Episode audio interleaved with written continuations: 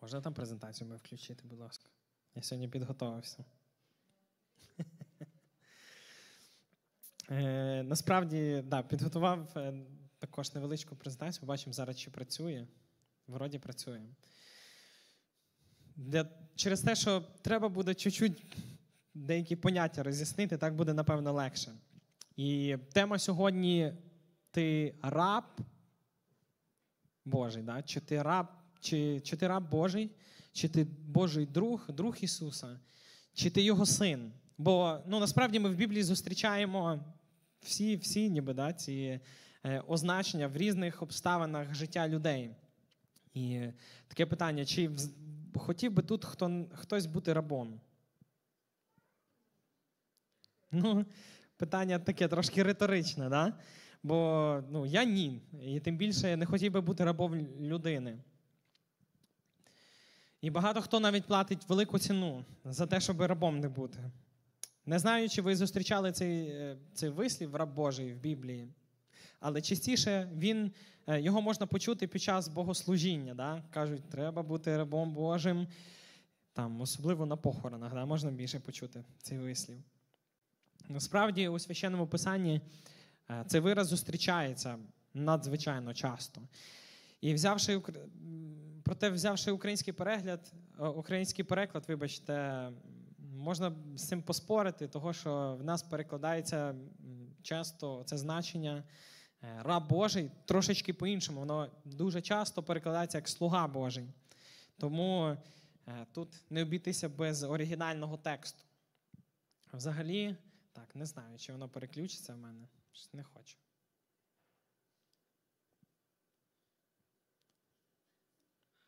Угу. Треба в цьому трошки розібратися. Нам треба зрозуміти два слова. Е, в євриті е, раб або слуга, е, воно звучить як евет. В грецькій мові раб або слуга перекладається як дулос. На євриті старий заповіт написаний, на на грецькій мові більша частина нового заповіту. І оце слово дулос, воно означає раб або слуга. І ці версії слова не були такою пом'якшеною формою слова раб. Це не пом'якшена форма. Ні, це були справді раби царя, це були раби фараона, означення рабства, в якому був Ізраїль в Єгипті. Тобто це слово означає справді от, бути рабом. І також перекладач він мусив е, бути дуже уважним, де перекладати це слово в значенні слуга в залежності від контексту. Того це був е, дуже великий виклик е, для перекладачів Біблії. І е, так. Окей. Так, хтось там забув один слайд зробити. Ну ладно. Раб мій Моїсей згадується в Біблії, це 2 царств, 21 глава, 8 вірш. В Малахіях 3 глава, 24 вірш. Раб мій Давид говориться в старому заповіті, 2 Самуїла, 3 глава, 18, 7, 5. Перше царів 11, 36, 38, друге царів 26, Псалом 80, 21 21 вірш, е, Єзекія 34 глава, 23 вірш. Ти раб мій Ізраїлю, згадується в Ісаї 49 глава, 3 вірш. Благословіть Господа всі раби Господні. Е, говориться в Псалмі 134. Тобто, оце діє, це, це слово, ем, це слово дулос, що означає раб, воно насправді дуже багато де зустрічається в Біблії. І е, тобто Біблія ну, дуже часто про це говорить. І також воно має таку форму дієслова е, дулево. Воно означає служити як раб. Це слово як слуга служити. Да? Є слово раб, дулево, ну не знаю, рабувати чи, чи як перекласти. В Матвія 20 глава, 24 вірш. Ніхто не може служити дулево двом господарям, бо зненавидить одного і полюбить іншого, або буде відданий одному і зневажатиме іншого. Не можна водночас поклонятися Богові і і грошам, да? в іншому перекладі Богові і мамоні. Римлянам 16 глава, 18 вірш. Ці люди служать е, дулево, не Господу нашому Ісусу Христу, а лише череву своєму. Тобто, да, оце е, рабство, оце дулево, воно вже в цьому місці писання говориться про те, що ці люди там про конкретних людей говорилося, вони служать не Господу нашого Ісусу, але череву своєму. Галатам 1 глава, 10 вірш. Якщо я догоджав людям, то не був слугою дулево Христовим. Е, а хто з вас е, бути першим бажає, нехай буде всім за раба. Тут теж е, дулеос слово вживається. Тобто в Біблії дуже багато наповнено, дуже, Біблія просто наповнена цим поняттям да, бути рабом.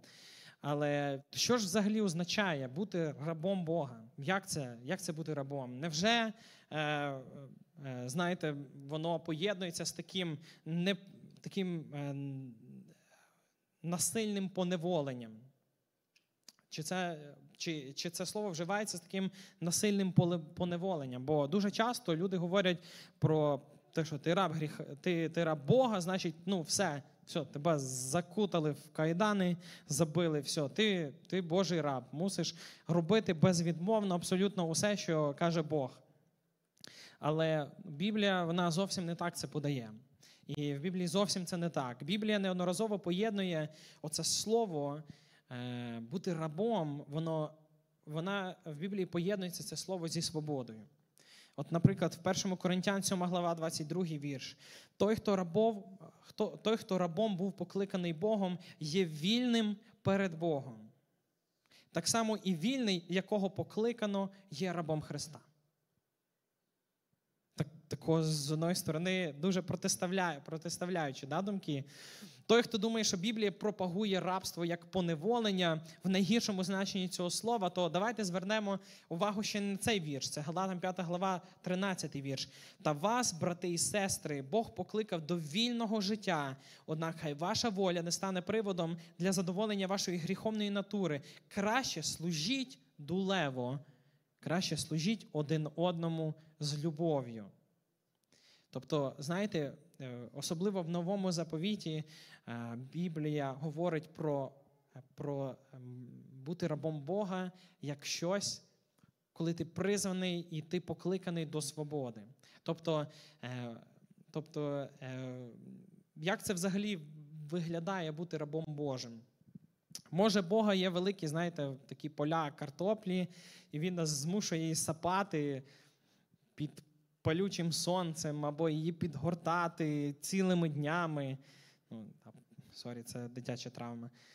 Е, Може, в Бога є е, якісь фушки, да, які він нам час від часу дає, е, але не дає зарплати, бо ми раби. Ну, Хіба це йому потрібно? Звичайно, ні. Його воля, яку він хоче, щоб ми сповняли, є зовсім інша. Ми не маємо вибирати картоплю і відправляти її в небо. Ну це смішно, да? Йому це не потрібно. І навіть в одному місці писання він говорить, що е, Богу не потрібні наші жертви. Чи він чи він їсть ті жертви, це було в старому заповіті. Але Бог і Його воля для нас. І Бог хоче, щоб ми любили свою дружину, добре виховували своїх дітей, були чесними, не давали хабарі величезний бізнес, платили податки, любили батьків, робили добрі справи і інші речі. І знаєте, тобто воля, воля Божа про нас, вона дуже схожа на те, що ми називаємо хорошим і правильним життям. Адже покора Богу внесе собі благословіння і мир.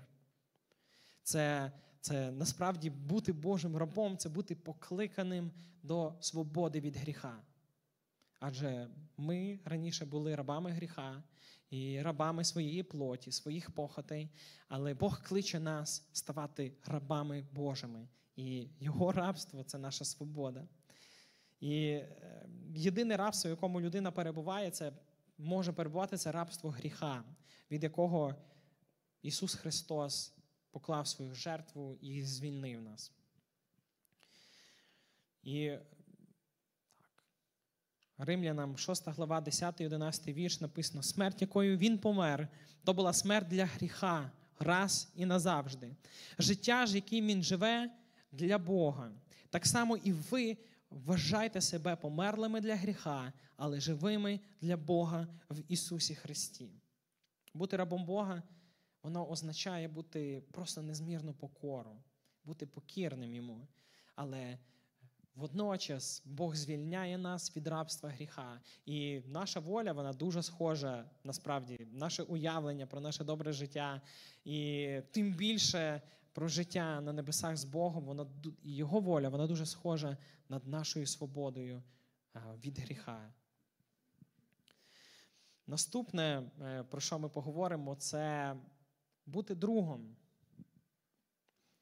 Бути другом. Ісус був другом для людей. і Це неодноразово е, в Біблії зазначається.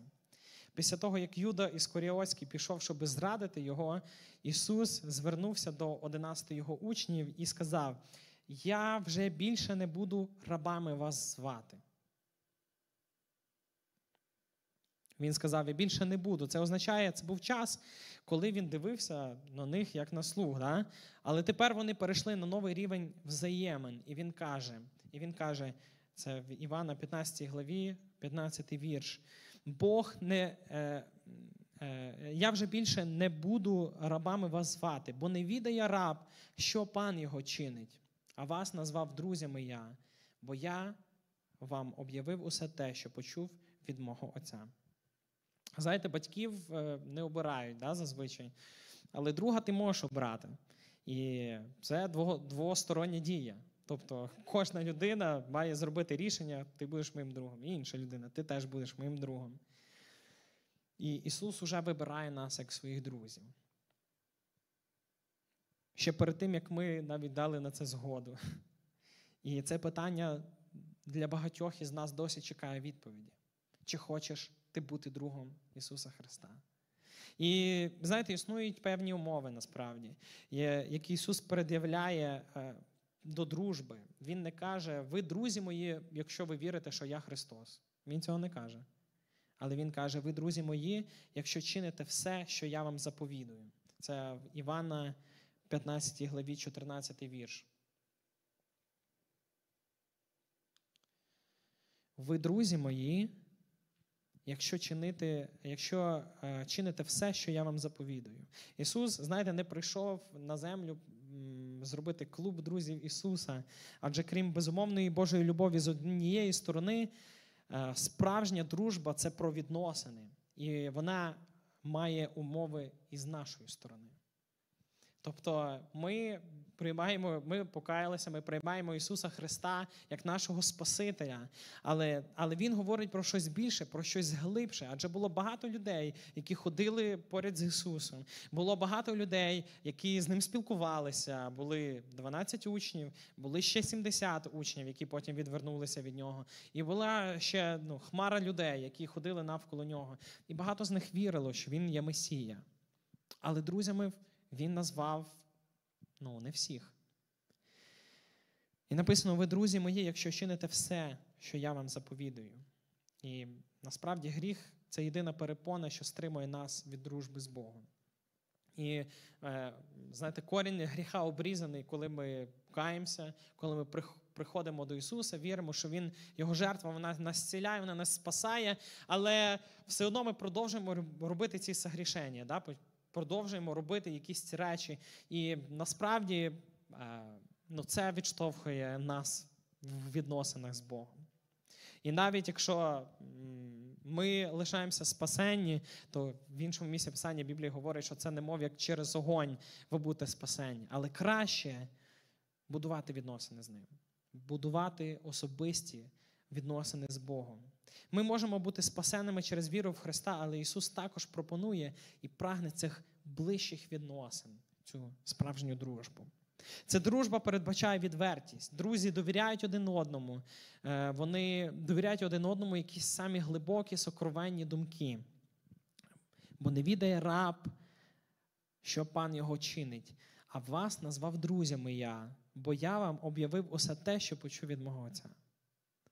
Він ділиться зі своїми учнями. І так само Бог Він хоче ділитися з нами якимись своїми сокровенними думками, які нам підуть ну, тільки на користь, які Він хоче відкрити для нас. Але через те, що ми так дистанціюємося від Бога інколи, ну, Він не може нам це сказати. Але Бог прагне оцих особистих відносин з нами. В Ісуса було ближче коло 12 апостолів, які е, довіряли, навіть не до кінця розуміючи. І знаєте, це одна із ознак, із ознак дружби. І можна сказати, ну, е, що це щось інше, що це сюди не відноситься. Але інколи оця справжня віра, вона, вона навіть не е, вимагає того, що ти будеш до кінця розуміти, що тобі каже Бог. Справжня довіра, справжня дружба. Вона навіть довіряє тоді, коли не до кінця розуміє. Вони разом їли, переживали тяжкі обставини, захищали одне одного. Да? Пам'ятаєте, як Петро е, вийняв меч і почав захищати Ісуса? Вони ділилися своїми тривогами, своїми переживаннями. І знаєте, Ісус не просто був як е, ну, такий набагато вищий над всіма своїми учнями. Ні, він також ділився. Він ділився своїми тривогами. Коли він молився в Гефсиманському саду, він приходив і казав: «Е, моліться разом зі мною. Так, якби друг би попросив би, дайте мені підтримку, підтримайте мене, бо мені тяжко. І також Ісус це робив. Шедрах, Мешах і Аведнего. Пам'ятаєте цю історію? Е, про це були три молоді хлопця. Ця історія записана в старому заповіті. Про коли євреї були в рабстві, і був цар, який зробив такого великого е, бована, ну, ідола такого фізичного, і сказав: поклоняйтеся йому, тепер це буде вашим Богом. І ці хлопці вони відмовилися. Вони сказали: ми не будемо поклонятися йому, в нас є Бог, і ми одному Богові служимо. І весь народ склонився, але вони стояли прямо. І знаєте, чому нам відомі їхні імена тисячі років по тому? Бо вони по-справжньому дружили з Богом. І за цю дружбу довелося стояти перед лицем смерті. Найцікавіше в цій історії це ну, така велика розгубленість царя. Він дивиться, ну, всі всі його бояться, всі йому коряться, але якісь три пацана, вибачте, вони е, повстають проти мене, проти великого царя. І там навіть він каже, цей цар, вони, мабуть, просто не почули, не зрозуміли наказу. Тож давайте ми їм ще раз пояснимо. Вони ну, напевно, трошечки не поняли. Давайте ми їх ще раз пояснимо, щоб вони це зробили. Бо ну як це таке, що за бунти? Але пояснення не діють. І тоді розгубленість перетворюється на гнів цього царя. І він каже: Ви що собі дозволяєте? Я вас взяв у свій двір, тому що вони прислужували при царі. Е, годую зі свого столу. Подивіться на свій одяг коштовний. А що вам дав Бог? Як живе ваш народ? Ви що, проміняєте все це прекрасне життя на вогнену піч? Через те, що він сказав: якщо ви не поклонитеся, якщо ви не поклонитеся, то я вас спалю в цій печі. Вони її розжарили до такого, такої сили, для того, щоб е, ну, що люди, навіть які підкидали дрова, вони е, опалювалися від, е, від того сильного вогню. Але знаєте, таке воно примітивне розуміння людей, які поклоняються ідолам. Е, люди кажуть, я буду служити, бо боюся. Бо я боюся, що що мене Бог покарає. Виріш, Вирішиш мою проблему, Бог. Ну окей, я тоді буду поклонятися. І інколи ми так само думаємо: да? от я буду я буду слухняний для Бога через те, що Він мене покарає. Я боюся, що він покарає. Але якщо Бог ти вирішиш там якусь мою проблему, ситуацію мою, то я тобі буду поклонятися, буду тебе славити. Але але це і є насправді те, ну, в гіршому сенсі те рабське мислення. Ці троє хлопців вони мали стосунки з Богом. Царю, ти нічого не зрозумів. Бог нам потрібен не для багатства, і не для удачі, не для слави. Вони не просто любили його. Їхній друг був поряд з ними в печі. І коли їх кинули в цю піч, хто не знає цю історію, перечитайте в старому заповіті дуже крута історія. І коли їх кинули в цю піч через їхній непослух, то люди бачили там, крім їх трьох, вони бачили постать ще четвертого, який стояв, якого там не могло бути. І вони лишилися просто недоторкані. Вони лишилися в безпеці. І тоді весь народ побачив, і навіть цей цар побачив, що це справжній Бог, якому вони поклоняються. Господь справжній Бог. Є ще один момент, який е, відкрив переді мною раніше не усвідомлену важливу грань дружби з Богом. І це дуже важливо. Послухайте, це був докір Святого Духа, який змусив мене е, е, замислитися, за що я молюсь. Якщо ну, відповісти чесно, то 90% моєї молитви це дай, допоможи, влаштуй, зціли, прости. І Тобто, в основному це якісь такі егоїстичні прохання. І тільки в кінці чи на початку кілька слів подяки чи прославлення. І мені надзвичайно соромно, мені, мені стало надзвичайно соромно і неприємно, коли я це зрозумів. Виходить, що я схожий на того друга, який приходить тільки тоді, коли йому щось потрібно. Це ну, такий собі да, друг, коли кидає, але приходить в той момент, коли йому починає щось бути потрібно, який чекає насамперед уваги до себе е, і не готовий жертвувати заради іншого. Це це не дружба. Це не дружба. Якщо якщо ми до цього моменту думали, що ми, е, роблячи так, що ми його друзі, ну, то це не виглядає як дружба. Ми забули про те, що до Бога можна прийти просто так. Не тільки для того, щоб каятися, не тільки для того, щоб просити, навіть не тільки для того, щоб дякувати, хоч, звичайно, все це потрібно е, в свій час. Ну, але тоді ви запитаєте, да, але що ж тоді робити? Що ж тоді, е, Про що ж тоді ще говорити з Богом? А не завжди говорити потрібно. Справжня дружба це коли ти можеш із другом просто помовчати або заспівати разом пісні, або розказати, як пройшов твій день, розказати про своє серце, про свої переживання і запитати, запитати в Бога, які в нього відчуття так само до нас. Не пробували так зробити. Знаєте, інколи в цьому в цьому є і проблема, що багато людей просто не уявляють, що, про що можна поговорити з Богом, окрім власних проблем. І, І це велика трагедія. Взагалі, наша віра визначається тим, наскільки ми ставимося до Бога як до реальної особистості. Один пастор розповідав, як одного разу е, в нього з'явилося величезне бажання зробити Богу щось дуже приємне. І він купив букет квітів, букет е, троянд, поставив вдома у вазу і сказав: це для нього. Ну, з, з одної сторони, це це дуже дивно. да? Що ти що ти робиш, чоловіче? І коли він став молитися, то пережив таку Господню присутність, як ніколи раніше. На перший погляд, це звучить е, ну, божевільно. Да? Е, Нащо буквально от все так робити?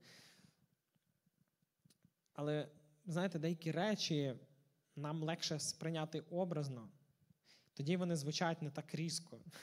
Мушу розчарувати, якщо не подивитися на дружбу з Богом настільки реалістично, наскільки це можливо, її, не вдасться поглибити і зміцнити.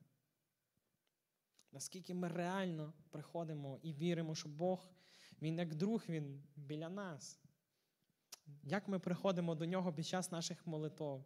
Коли ми ну, задайте собі ці запитання. Давайте поставимо собі ці практичні запитання. Чи був би я задоволений, якби мій друг спілкувався зі мною так, як я спілкуюся з Богом? Чи захотів би друг мати такого друга, як я? Чи не був би він ображений, якби я ставився до нього, до його слів, так, як я ставлюся до Біблії? Чи хотів би він зі мною дружити, якби я проводив з ним стільки ж часу, як я проводжу з Ісусом? І насправді всі ці речі вони ну, торкаються мого серця в першу чергу. Через те, що це дає нам, ну, дає мені принаймні е, багато е, тем для, для роздумів і розуміння Бога. Він хоче наближатися до нас, Він хоче будувати ці глибокі відносини з нами. Чи ми хочемо це робити?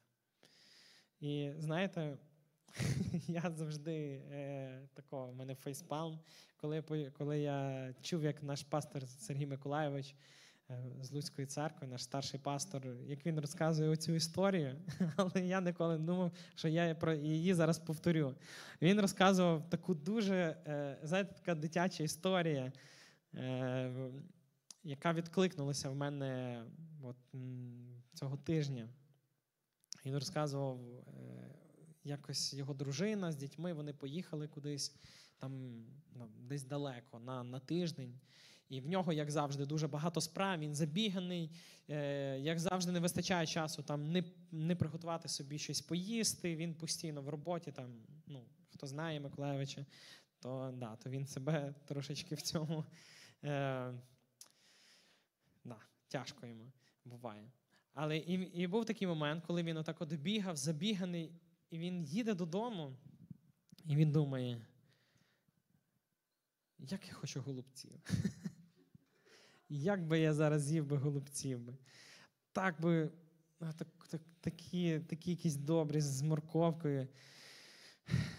Ну, хто є? Ну, навіть там в Україні в Галібаловані ніхто не продає голубці, ніхто їх не зробить, а самому робити ну, це дуже довго.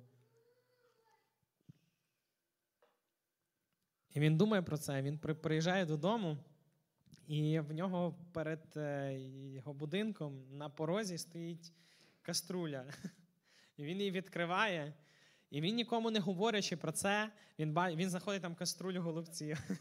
І його радості не було меж. Його радості і ну, просто вдячності Богові не було меж. Я такий, коли Миколаївич про це розказує, такий, ну, П'ять голубці, історія про голубці знову знов вона.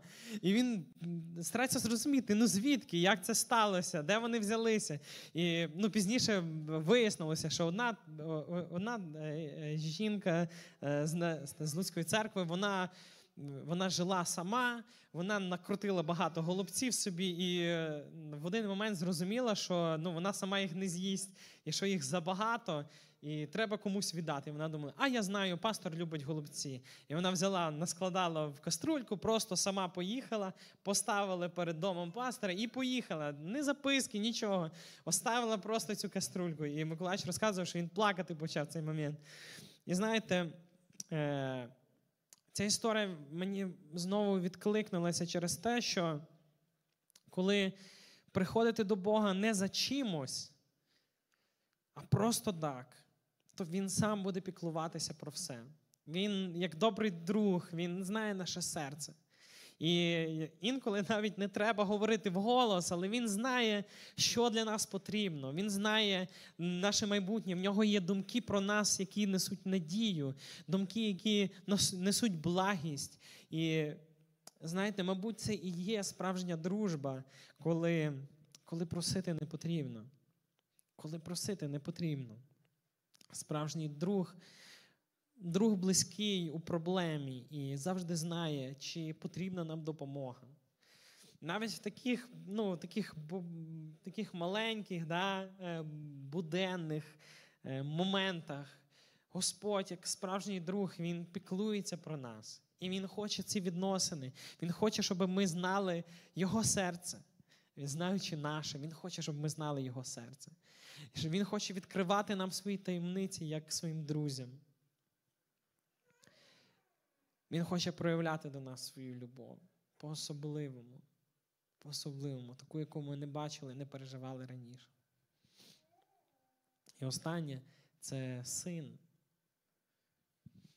В Римлянам 8 глава, 14, 17 е, вірші написано: бо справжні діти Божі це ті, хто керується Духом Божим. Адже дух, е, який ви одержали, не перетворює вас на рабів і не змушує знову боятися, а робить вас усиновленими дітьми Божими. І через Духа ми вигукуємо Ава, що означає батько. І сам Дух Святий разом із Духом кожного з нас свідчить, що ми Божі діти. А раз ми Божі діти, то ми і спадкоємці Його, і як і Христос, але мусимо страждати разом з Христом, щоб розділити із Ним Його славу. Бути сином означає бути спадкоємцем.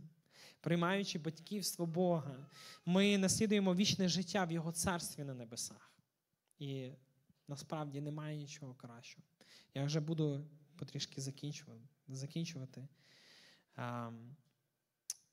Знаєте, я колись думав, е, я дуже багато чув проповідей, конференцій про те, що Бог він люблячий батько. Бог він він справжній батько. В кого немає да, батька, той може покладатися на Бога, він ніколи не зрадить. І, е, Але завжди мене е, зачіпали там якісь речі про те, що я недостойний. Е, там Я був недавно покаявся, я вже грав в прославленні в церкві, і завжди в мене були оці переживання про те, що от, я, ну, я недостойний тут стояти. Але одного дня під час прославлення, здається, я я просто співав, е, сидів, там якась інша група грала, і я пережив його батьківську любов. І коли і мені було достатньо одного разу відчути себе сином його для того, щоб ну, все в голові в мене перевернулося, все в голові в мене перемінялося, і, і все стало по-іншому. І є ще дещо, що ми отримуємо тут на землі, е, крім того, що ми є спадкоємці Небесного Царства. Це відносини дитини і люблячого батька. І знаєте, ці відносини, вони е, вони особливі. З кожного, з кожною людиною вони вони інші. Якщо хтось вам буде розказувати про свої відносини з своїм люблячим батьком, Господом, вони у вас можуть бути зовсім іншими, але вони будуть наповнені Його любов'ю. Вони будуть особливі. Раніше я думав, що знаєте, є якісь рівні, е, коли ми приходимо до Бога, то ми стаємо раби, да, Божі. Потім трошечки попрацюємо над собою, ми потім станемо друзями, потім станемо синами. Але це зовсім не так. Ці і багато інших порівнянь вони намагалися описати відносини з безмежним, незбагненним, всемогутнім, необмеженим Богом через таку обмежену людську мову, якимись образами, обмеженими нашою уявою. І автори старалися зробити це максимально добре. Але все це описує одного безмежного Бога і наші відносини з ним. Або суддя і підсудний батько, дитина, мати, немовля, друг і друг, друзі, наречені, господар і раб або слуга. Кожен із цих образів і багато інших описує одну із граней відносин безмежного Бога з людиною. Все це описує те, які ми можемо мати або маємо відносини з ним. І в кожного вони особливі, але всі вони є все.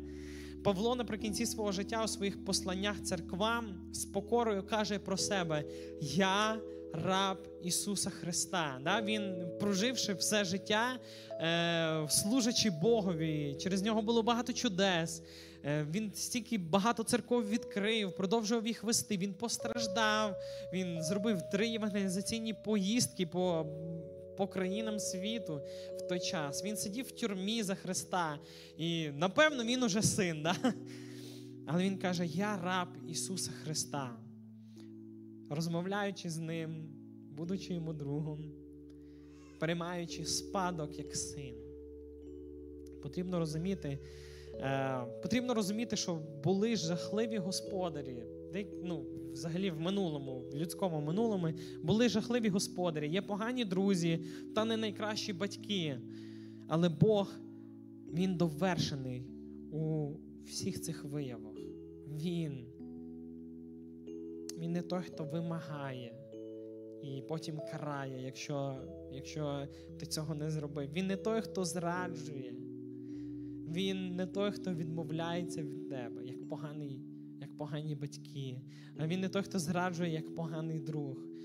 Він не той, як поганий господар, який наказує, заставляє, поневолює, а потім карає. Ні, він не такий. Навпаки, Господь той, хто має той, хто дає свободу від гріха, той, хто наставляє і ділиться своїм серцем, наставляє своєю доброю порадою. І він завжди поруч. Він той, хто ніколи не відмовиться. І завжди чекає повернення свого блудного сина чи доньки. І він його приймає. Він завжди приймає нас, як люблячий батько. Він наш батько, і ми маємо з ним такі особливі сокровенні відносини. Він, Ми є спадкоємцями, Він об'являє нам свої таємниці як друг, як мати немовля. Е, Христос проявляє до нас надзвичайну, ніжну і таку інтенсивну, просто безмежну любов. Як Господар винагороджує вірного слугу, так Бог щедро виливає на нас свої приготовлені ще давно благословіння. Ми є Його раби цілковито і повністю, що належать йому. Що також означає, що ми вже не є рабами гріха, але ми служимо Богові з доброї волі. І знаєте, важливо сказати, він нікого не заставляє це робити. Він нікого не поневолює, не не каже, типу, будь, будьте моїми рабами. Він нікого не, не поневолює силу міць, але він дозволяє приходити, даючи, будуючи оці всі відносини, будуючи ці відносини з нами. Тож ким мені бути? Рабом, другом сином. Я обираю бути всім. Я обираю бути всім. Я хочу наближатися до нього, я хочу будувати ці відносини, я хочу знати його серце. Ми зараз будемо молитися. І ми будемо співати пісню. І знаєте, я хочу запропонувати сьогодні молитву за близькість. І це не просто загальна молитва. Якщо, Але якщо ти хочеш почути відповіді Божі на якісь особливі питання, бо Він як друг, Він, Він хоче ділитися з нами.